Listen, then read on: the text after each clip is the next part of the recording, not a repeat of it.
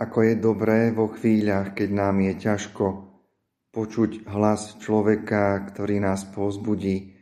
Neboj sa, bude to lepšie, zvládneš to.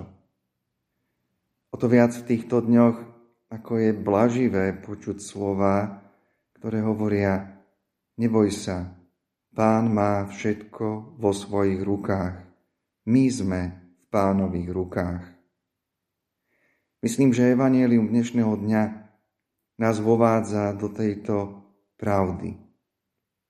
Slabý, uvolený, malomocný človek volá k Ježišovi. Volá v pokore a pravde o sebe. Pane, ak chceš, môžeš ma očistiť. Chcem, buď čistý, hovorí Ježiš a dotýka sa ho. Ježiš nerozpráva, nešpekuluje, vyjadruje vôľu Boha dotknúť sa rán človeka, byť mu nablízko a dať mu prísľub nového života. V tejto perspektíve aj dnešný žalm nám pripomína, keď počujete Boží hlas, nezatvrdzujte svoje srdcia.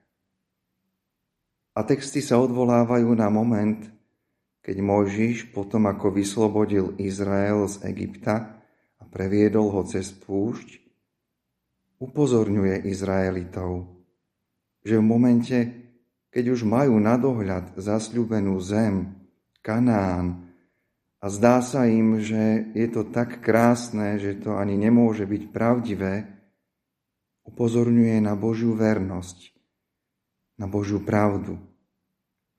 Pretože Pán nám nedáva utópiu, nesplniteľné prisľúbenia, ale dáva nám seba samého. Počuť Boží hlas, ktorý nie je hlasom dávajúci nám ďalšie nároky, bremena, viac, než by sme ich mohli zniesť, alebo viac, než by sme si ich sami na seba mohli naklásť. Boh, ktorý k nám hovorí, jeho hlas je v prvom rade hlasom reálneho prísľubu. Aj my sami poznáme svoje srdcia. Vieme, že srdce človeka vie byť náchylné na tvrdosť, na odmietanie, na zatrpnutosť, možno voči ľuďom, voči svetu a niekedy aj voči Bohu.